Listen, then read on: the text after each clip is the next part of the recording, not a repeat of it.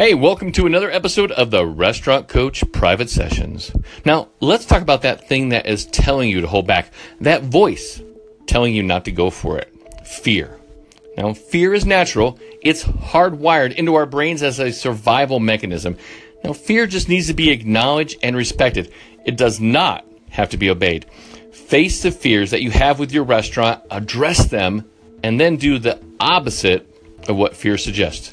Now, here's the cold hard truth fear really comes out in restaurants when they kind of get in that middle stage of growth. You know, you got past the first year, you had a little bit of success, and now you're afraid to lose it. So you become more risk adverse. You don't implement at the same level you did when you first started.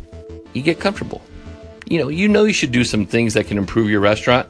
Like, how about firing that negative energy vampire that sucks the life out of your culture? The team cringes when they see they're working with that person, and the guests actually pick up on that bad mojo, and it makes them feel like, you know, things just aren't the same. But you don't fire them because you'll be short staffed, or maybe that person has the best sales on the floor.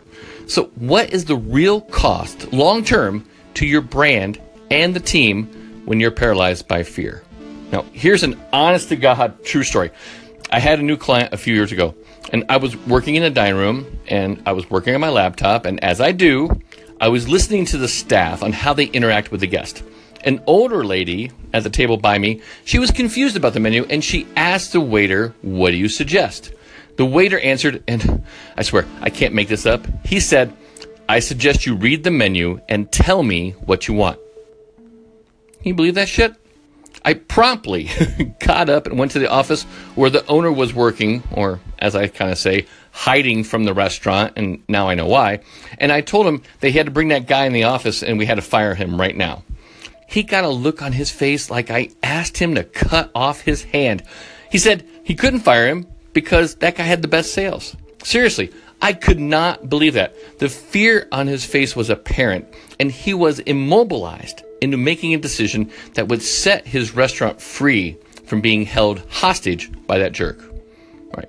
Now, get a piece of paper if you can, or just answer out loud. I'm going to ask you three questions, and I don't want you to overthink them.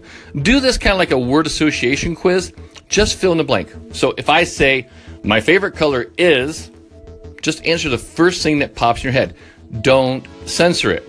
Right. Are you ready? Here we go. My restaurant is. My guests are. My staff is. Now, normally, if I'm with you, in front of you, what I listen to is more of the length of the pause before you answer. See, the longer the pause, the deeper the problem.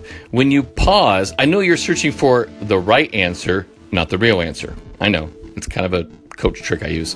Now, if you pause before your answer about your staff, I would ask you to stop and think about that. You know, when you paused, you probably thought of one or two people on your team that caused problems for you. Now, if that's correct, then you need to let those people go, like today.